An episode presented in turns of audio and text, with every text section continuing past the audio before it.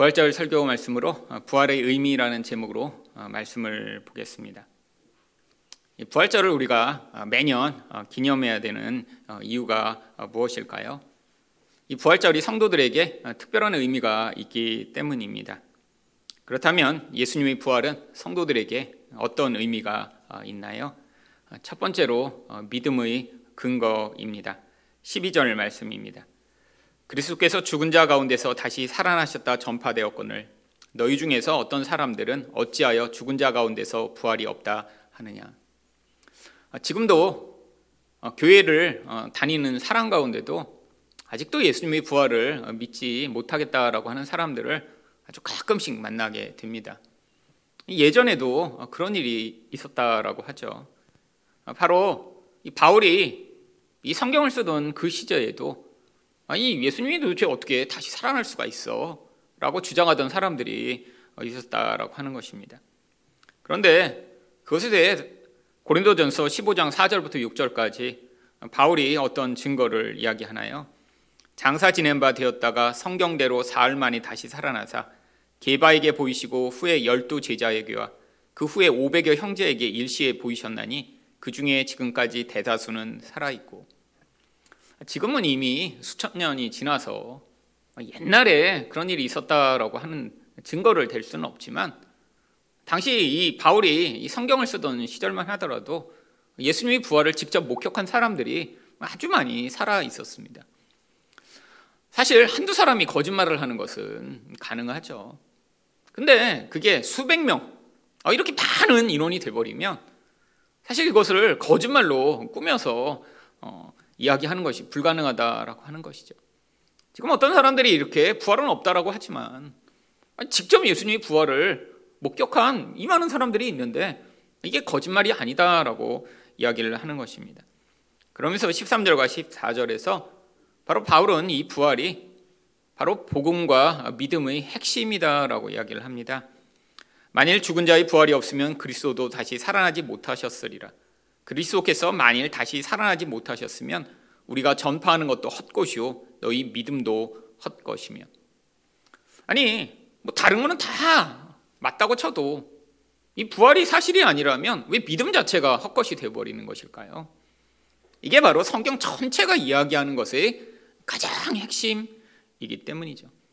예수님이 죽음에서 부활하셔야 예수님은 하나님이시라는 것이 증명이 되는 것이고요.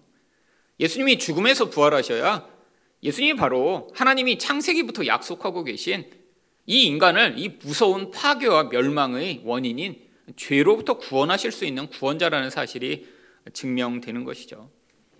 만약에 예수님이 부활하시지 않았더라면 성경 전체가 다 사기이며 거짓말인 것입니다. 뭐 예수님이 부활하신 그 하나만 거짓말이고 아, 나머지는 다 맞을 수 있다라고 하는 것이 의미가 없다라는 거예요. 창세기부터 하나님은 계속 무엇을 약속하셨습니까? 바로 인간을 이 무서운 불행과 불만족과 고통으로부터 구원하시는데 그 원인이 바로 죄이고 죄는 결국에 사망을 가져오기 때문에 하나님이 결국 죄를 해결하시고 이 사망을 해결하시기 위해 예수님을 보내실 것이다라고 약속하고 있기 때문이죠. 결국 그래서 15절에서 뭐라고 이야기하나요? 또 우리가 하나님의 거짓 증인으로 발견되리니 우리가 하나님이 그리스도를 다시 살리셨다고 증언하였습니다.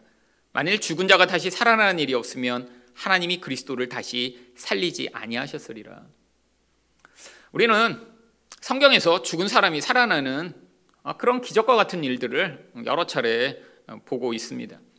그런데 하나님이 모든 그러면 예수 믿는 사람들을 이 땅에서 죽으면 살려주시나요?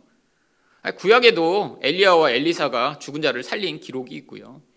예수님도 여러 명을 살리셨잖아요. 근데 그 모든 것도 사실은 이 예수님이 앞으로 이렇게 죽음으로부터 부활하실 것을 보여주기 위한 모형이었던 것이죠.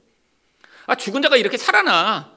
근데 이들은 다시 살더라도 다시 죽지만 참된 생명이 되시는 이 예수가 앞으로 이렇게 죽었던 자들을 살리실 것처럼 이 죽음을 완전히 극복하고 일어나셔서 우리에게 영원한 생명을 주실 거야 라는 것을 가르쳐 주시고 아, 이런 일을 하시는 분이 있다면 그분이 참 하나님이시고 메시아라는 것을 믿도록 하기 위해 아, 성경에 이렇게 죽은 자가 살아나는 기적과 같은 사건들이 기록된 것이죠. 부활이 없다면 그러니까 성경 전체가 다 무효되는 것입니다. 성경은 이것을 위해 계속 기록하고 있는데 결국 이 한 가지 사건이 아니라 이 사건으로 성경 전체의 모든 것이 연관되어 있죠. 사실 이렇게 죽은 자가 다시 살아나 또 그분이 하나님이시라는 사실을 인간적 머리로는 절대 이해할 수 없습니다. 많은 사람들이 그래서 이 부활이 거짓이며 사람들이 거짓말로 만들어내서 이렇게 자기 창시자가 죽고 나니까 결국 이 종교 자체가 사라져버리는 것들을 두려워해 예수님이 제자들이 거짓으로 꾸며냈다라고 주장하던 사람들이 많이 있었습니다. 대표적인 사람이 바로 하버드 대학교의 그린피스 박사라고 하는 분이었죠. 이분은 법의학 교수였습니다. 법적으로 이런 인간의 사망과 뭐 생명에 대한 이런 증거들을 찾아서 그것이 사실인가 거짓인가를 결정하는 그런 역할을 하고 있었죠. 근데 이분도 과학자였고 또 믿음이 없는 사람이었기 때문에 아, 내가 이런 증거들을 모아서 법의학적으로 예수님이 부활이라는 사실이 거짓이라는 것들을 증명하겠다라고 생각해서 책을 쓰기 시작했습니다. 그래서 그분이 쓴 책의 이름이 법정에서 사용되는 증거 규범에 의해 살펴본 사복음서 저자들의 증언에 관한 검토라는 긴 책을 썼어요. 그러니까 사람들이 증언을 기록으로 된 것을 모아서 예수님의 죽음과 부활에 대한 이런 주장이 진짜인가 거짓인가를 자기가 증거하겠다라고 하는 것이죠. 근데 목적 자체는 이게 거짓이라고 이미 전제를 하고 시작을 했는데 성경에 나온 증거들을 다 모아서 자기가 분별을 해보니까 뭐라고 결론이 났냐면 예수 그리스도가 정말로 죽은 자로부터 살아나지 않으셨다면 사도들은 자신들이 진술한 사실을 그렇게 확고하게 붙들 수 없었을 것이다 라고 결론을 내렸습니다. 뭐 이 과정에서 자신이 믿음이 생겼는지 아닌지는 기록하고 있지 않아요. 이분은 그냥 객관적인 증거들만을 가지고 성경에 있는 증거들을 보니까 예수님이 진짜로 살아나시지 않았더라면 성경을 쓴 이 사도들이 저런 식으로 생명을 내걸며 아, 그 증언을 끝까지 지키고자 애쓰지 않았을 것이다라고 이야기를 하고 있던 것이죠. 결국 예수님의 부활이 거짓이었다면 아니 예수님이 잡혀가시기만 해도 다 도망을 치고 두려워 떨던 제자들이 아니 그 예수님이 부활을 증거하기 위해 생명을 내어 걸며 사람들 앞에 담대하게 증인으로 서지 않았을 것이라는 결론으로 말미암아 이분은 예수님의 부활이 사실이라고 결국 쓰고 있습니다. 여러분, 여러분 가운데 정말 다른 건 내가 믿어도 예수님 부활은 아닌 것 같다라는 마음이 드신다면 지금 진짜 하나님이 주시는 가장 놀라운 영적 은혜인 이 부활을 믿음으로 말미암아 주어지는 그 은혜 가운데로 아직 들어오지 못한 것이죠. 여러분 기도하셔야 됩니다. 이 부활이 믿어지지 않는다면 우리 신앙 자체가 견고하게 설 수 없으며 결국 우리가 믿는 이 신앙의 그 근원이 흔들리기 마련이거든요. 두 번째로 예수님의 부활은 성도에게 어떤 의미가 있나요? 죄에서 자유케 된 증거입니다. 16절과 17절입니다. 만일 죽은 자가 다시 살아나는 일이 없으면 그리스도도 다시 살아나신 일이 없을 터이요. 그리스도께서 다시 살아나신 일이 없으면 너희 믿음도 헛되고 너희가 여전히 죄 가운데 있을 것이요. 바울은 계속 반복하는 것 같지만 여기서 이 사람들이 절대로 죽은 자는 살아날 수 없다라고 하는 이 전제가 너무나 보편적이었기 때문에 그게 아니라는 사실을 계속 주장을 하며 이 예수님의 부활이 어떤 의미인가를 설명하고자 하는 것입니다. 근데 여기서는 뭐라고 얘기하나요? 너희가 여전히 죄 가운데 있을 것이요. 예수님의 부활과 이 죄가 무슨 관계가 있는 것이죠? 예수님의 부활은 바로 예수님이 죽음을 이기셨다라고 하는 것을 증명하는 가장 중요한 근거입니다. 여러분, 죄는 무엇을 가져오나요? 로마서 6장 23절을 보시면 죄의 싹은 사망이요. 죽음을 갖고 옵니다. 근데 성경이 얘기하는 이 죽음은 우리 단순한 육적 죽음만을 의미하는 것이 아니죠. 아, 물론 육적 죽음도 아, 그런 죄가 들어와 나타난 결과 중에 하나이겠죠. 하지만 성경이 이야기하는 이 죽음은 영원한 생명에서 단절되는 하나님과의 관계의 단절을 의미합니다. 결국 이 육적 죽음은 이 하나님과의 관계의 단절로 말미암아 생명이 없는 자들이 결국에 이 땅에서 얻게 되는 결론을 이야기하죠. 육적으로 죽었다고 이 땅에서 소멸되나요? 아니죠. 이 육 안에 존재하는 이 영혼이라는 존재가 영원히 거하는데 문제는 하나님의 생명 없는 상태에 영원한 그 결국을 누려야 한다라고 하는 것입니다. 이게 사망의 가장 무서운 점이죠. 많은 사람들이 뭐 천국에 가면 뭐 금길에 깔려 있고 뭐 자기가 좋아하는 거를 다 누리며 사는 그런 곳이라고 생각하는 경우들이 많이 있죠. 근데 그것은 육적 차원에서 천국을 바라보는 것입니다. 여러분 성경이 이야기하는 천국과 지옥의 가장 본질적인 부분은 하나님이 함께 계시냐 안 계시냐의 그 부분이에요. 하나님이 우리와 함께 계시지 않는 그 상태. 근데 그게 어떤 모습으로 이 땅에서 나타나나요? 바로 이 인간의 죄가 지배하는 결과로 나타나는 이 세상 사람들의 모습이요. 여러분 하나님의 본질은 바로 거룩과 사랑이십니다. 존재적으로 거룩해야 되는데 그 거룩이 없다면 인간은 더럽고 부정한 상태가 그 존재를 지배하고 육적 상태로 이 땅을 살아가게 되죠. 또한 그렇게 되니까 영혼이 공허하여 생명 없는 상태가 되는 순간 정말 자기 이익밖에 알지 못하는 이기적인 존재가 되는 것입니다. 여러분 이 땅에서는 이렇게 자기 이기성대로 살아가면 문제가 계속 생기죠. 사람들이 사회적인 어떤 규범이나 법을 지키지 않으면 사회가 붕괴될 테니까 사회에서도 사람들이 저렇게 이기적인 모습으로만 살아가지 못하도록 자꾸 법을 만들어 놓습니다. 여러분 그런데 우리는 다 아, 누군가 이렇게 우리를 감시하고 처벌하지 않는다면 다 자기가 원하는 대로 살고 싶어요. 솔직히 여러분 운전하시는 분들 만약에 여러분이 아무렇게나 교통법규를 어겨도 벌금도 내지 않고 아무도 제재하지 않는다면 법을 잘 지키실까요? 사실 나는 살면서 한 번도 교통법규를 어겨본 적이 없다. 이런 분이 계시다면 이분도 문제가 많습니다. 왜냐하면 너무나 어떤 틀을 가지고 그 안에서 어, 나는 이걸 지켜야 돼. 이런 사람은 어떤 문제가 있나요? 나만 잘 지키고 끝나면 괜찮은데 그렇지 않은 사람을 다 비판하고 정죄하며 이 나쁜 놈들, 나쁜 놈들, 나쁜 놈들 평생 그렇게 살아야 돼요. 자기 틀이 강해서 아, 누군가 제공한 그 틀 안에 들어오지만 그걸로 자기 의를 삼은 뒤에 다른 사람을 다 평가하고 비판하는 그런 존재로 살게 되죠. 여러분 만약에 이 사회에 어, 이런 법이 없다면 이 세상은 아마 지옥처럼 변할 것입니다. 여러분 감옥이 무서운 이유가 뭔가요? 단순히 갇혀 있으니까 감옥이 무서운가요? 거기에는 바로 이런 모든 인간적인 가장 기본적인 규범마저 다 깨뜨리고 온전히 자기 이기성만을 위해 살아가는 사람들을 한 곳에 모아놓은 곳이라 무서운 거죠. 여러분 다른 사람에 대한 배려, 다른 사람들에 대한 긍휼 하나도 없는 곳이 감옥입니다. 여러분 지옥의 본질이 잠깐 맛보게 되는 거죠. 그런 상황들을 통해 이 인간의 이기성만을 추구하는 이 모습, 나를 위해 모든 일을 다 죽여도 나만 살고자 하는 이 무서운 이기성이 가득한 존재들이 영원히 함께 있다고 생각해 보세요. 여러분 그게 가장 무서운 바로 지옥의 모습이죠. 여러분 그런데 하나님이 바로 이 예수를 통해 이 영원한 생명 없는 상태로부터 우리를 구원해 주셨다라고 하는 것입니다. 결국 예수님이 부활하셨다라고 하는 것은 우리에게 놀라운 축복이에요. 이제 이렇게 우리 또한 이 이기성과 죄악의 결과들을 이 땅에서 경험하고 살아가는데 그게 우리를 고통하고 불편하고 관계로 말미암아 끊임없이 문제를 야기함으로 말미암아 이 땅에서 우리가 고통이라고 느끼는 그 모든 결과들을 만들어내는데 이 예수님이 부활하심으로 말미암아 우리에게 어떤 약속이 주어졌나요?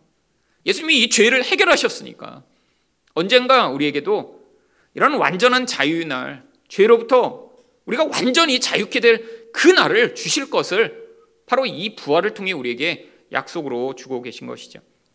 그래서 고린도전서 15장 55절부터 57절까지 바울이 무엇이라고 얘기하나요? 사망아 너희 승리가 어디 있느냐? 사망아 내가 쏘는 것이 어디 있느냐? 사망이 쏘는 것은 죄요 죄의 권능은 율법이라 우리 주 예수 그리스도로 말미암아 우리에게 승리를 주시는 하나님께 감사하노니 여러분 이 죄라고 하는 것은 결국 하나님의 법을 어김으로 말미암아 인간이 파괴적인 결과를 만들어내고 살아가는 모습을 이야기합니다. 그러니까 죄를 쏜다고 얘기해요. 근데 여러분 여기에서 어떻게 우리가 승리를 얻을 수 있나요? 우리가 노력하고 애쓰고 뭐 열심히 살면 이 죄를 벗어날 수 있는 게 아닌데 예수 그리스도가 십자가에 달려 죽으심으로 말미암아 이게 선물로 어, 주어졌습니다. 결국 이 부활이 어떤 사람에게 가장 큰 기쁨이며 감사며 찬양의 이유가 될까요? 이 죄의 무서운 영향력을 인생에서 경험한 자들이요. 아, 몸부림치며 그것을 벗어나 내가 잘 살아보고자 애쓰고 노력해봤는데 나의 노력과 나의 몸부림이 실패로 끝날 수밖에 없으며 나라는 존재는 영혼에서부터 미치는 이 영향력으로 말미암아 나도 파괴하고 다른 사람도 파괴할 수 없다는 사실을 인정한 사람은 아 예수님이 이 부활로 말미암아 나에게 진정한 이 죄로부터의 자유를 허락하실 것이구나라는 사실을 믿게 됨으로 말미암아 결국 이것이 감사한 것이며 또한 찬양의 이유가 되는 것이요. 그래서 18절에서 뭐라고 이야기하나요? 또한 그리스도 안에서 잠자는 자도 망하였으리니. 만약에 부활이 없다면 아니 모두 이미 죽어버린 자뿐 아니라 우리 또한 아무 소망이 없다라는 거예요. 여러분 그래서 우리에게 이 부활절은 중요한 것입니다. 여러분 매주 매주 사실 우리가 이 주의를 지키는 이유도 죄로부터 구원받은 이것이 너무 감사하고 기쁜 일이라 사실 그 주의를 통해 예수 그리스도의 부활을 우리가 기억하고 찬양하고자 이 주일로 우리가 모이는 것인데 사실 1년에 한 번 이렇게 특별히 날을 정하여 이날 우리가 이 부활을 기억해야 되는 이유가 바로 이 예수 그리스도의 부활로 말미암는 결과가 얼마나 놀랍고 감사한 것인가 우리가 함께 기억하고 찬양하고자 하는 것이죠. 마지막으로 예수님의 부활은 성도에게 어떤 의미가 있나요? 천국 소망의 이유입니다. 19절 말씀입니다. 만일 그리스도 안에서 우리가 바라는 것이 다만 이 세상의 삶뿐이면 모든 사람 가운데 우리가 더욱 불쌍한 자일이라. 여러분 참 이 구절은 제가 아주 좋아하는 구절입니다. 정말 생각해 보면 아니 우리가 바라는 게 정말 이 세상의 삶이면 그러면 왜 정말 이렇게 우리가 희생하고 또 우리가 정말 다른 사람을 위해 헌신하며 하나님의 뜻을 따르고 또한 절제하고 또 하나님이 요구하시는 그 하나님이 기쁘게 하기 위한 삶을 살아야 하나요? 세상 사람들은 여기밖에 없으니까 이 땅의 모든 것을 다 집어넣어 거기에서 자기 유익을 극대화하며 자기 쾌락과 안정을 위한 삶을 살게 되는 것이죠. 여러분 만약에 정말로 내일이 없고 오늘 이 세상이 망한다라고 하면 여러분 어떻게 사시겠어요? 여러분 가끔씩 그런 영화들이 있더라고요.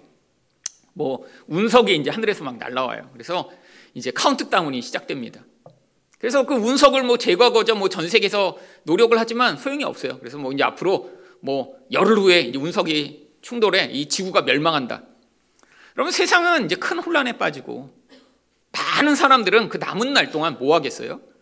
그냥 그 남은 시간을 최선을 다해 자기 쾌락과 즐거움을 위해 애쓰며 몸부림치다가 결국 죽음을 맞이하는 그런 영화들이 많이 있죠. 여러분 시간만 길게 늘렸을 뿐이지 이 세상에서 살아가는 사람들의 태도가 바로 그것입니다. 그렇잖아요. 아, 이 땅에서 결국 내가 살다가 죽고 그 다음 어떻게 될지 몰라. 아, 그렇다면 여기에서 나에게 주어진 모든 기회를 이용해 나만을 위해 살아가고 나의 쾌락만을 증진하며 어떻게든 이 땅에서 고 나에게 주어진 순간을 더 극대화해서 살아가야죠. 그러니까 또 한편으로는 무엇이 두렵나요? 이 세상이 끝나는 것이 너무 두렵습니다. 아, 그래서 어떤 사람이 더 죽음을 두려워하죠? 이 세상이 너무 즐겁고 행복하고 재밌는 게 많다라고 생각하는 사람. 그것들을 누릴 힘과 능력이 있는 사람은 죽음이 두렵죠. 역사적으로도 그래서 영원히 살고 싶은 욕망을 가장 강렬하게 추구했던 사람이 바로 중국의 진시 황제 같은 사람이었죠. 왜요? 아, 여기서 중국을 다 통일하며 모든 좋은 거론이라는 것을 다 누리고 있는데 그게 끝난다는 것을 도저히 받아들일 수 없기 때문이죠. 여러분 이 부활을 믿지 못하는 것이 어쩌면 우리에게 이런 태도로 세상을 살아가게 만드는 것입니다. 여러분 부활이 있다라고 믿는다면 아 그러면 그 이후에 하나님 나라 또한 자연스럽게 받아들이게 되죠. 여러분 예수님이 우리에게 약속하고 있는 것은 이 땅에서의 풍요와 이 땅에서의 축복이 아닙니다. 여러분 이 땅은 하나님 나라를 위한 과정이며 여정이죠. 여러분 어떤 사람에게는 다른 사람보다 더 풍요하고 덜 고통스러운 것 같은 이 땅의 삶이 주어질 수도 있죠. 어떤 사람에게는 아, 객관적으로 봐도 너무 고통스럽고 너무 힘들고 어려운 과정이 주어질 수도 있습니다. 근데 하나님이 각자의 인생마다 그 사람이 가지고 있는 능력과 환경과 배경의 모든 요소들 가운데 아, 그런 각자에게 가장 맞는 과정을 통해 결국 영원한 하나님 나라를 준비할 수 있는 과정으로 이 땅에 허용하신 것이죠. 여러분, 그래서 고통은 결국 우리가 객관적으로 아, 저 사람 너무 인생이 편안한 것 같아. 아, 저 사람만 너무 힘든 것 같아. 우리는 그렇게 생각할 수 있지만 여러분, 고통의 총량은 다 개개인에게 똑같은 분량이 주어지는 것입니다. 그게 하나님이 하시는 거예요. 내가 결정할 수 없어요. 아니, 내가 판단할 수도 없습니다. 여러분, 하나님은 전지하시고 전능하시기 때문에 우리 하나님 편에서 이 땅의 인생이라는 과정을 통해 하나님이 원하시는 그 결국을 만들어내시고자 이 땅을 사용하시죠. 근데 이 과정을 지나면 우리가 무엇에 소망을 두어야 하나요? 바로 예수님이 죽음을 이기고 부활하셨으니까 이제 우리에게도 이 부활 이후에 영원한 하나님 나라를 준비하시고 이 과정을 인도하신다라고 하는 것이 우리에게 믿음의 근원이 됩니다. 여러분 이런 시각을 갖느냐 안 갖느냐가 인생의 태도를 다르게 만들죠. 이 땅이 영원할 것이라고 생각하는 사람, 여기가 전부라고 생각하는 사람의 태도와 아 여기는 금방 지나갈 과정이야.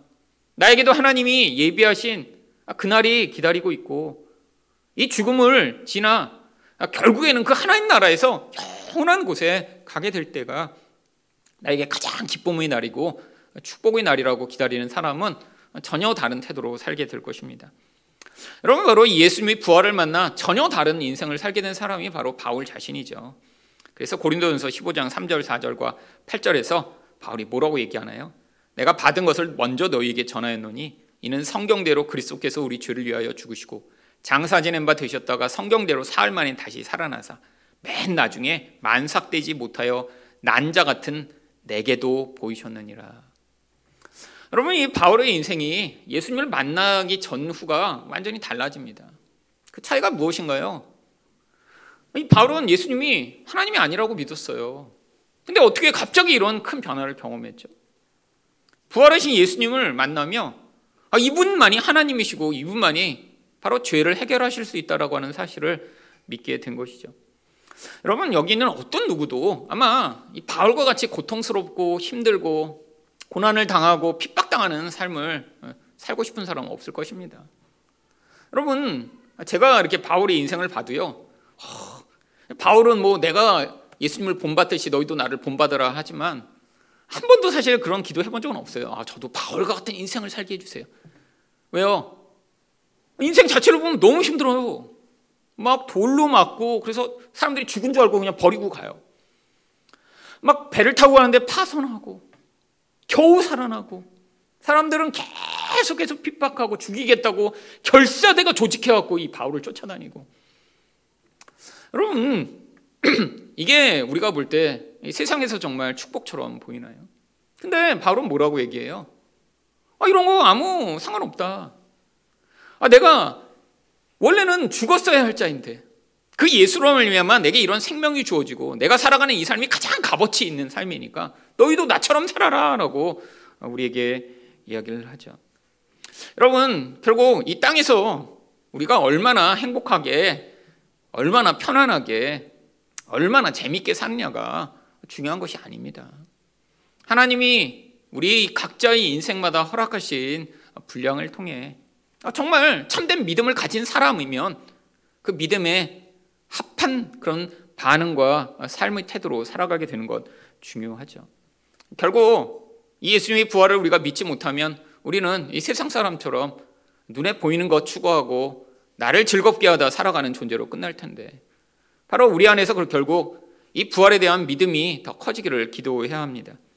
결국 이 부활을 믿고 우리가 이런 참 성도로 살아가기 위해서 꼭 필요한 것이 무엇인가요?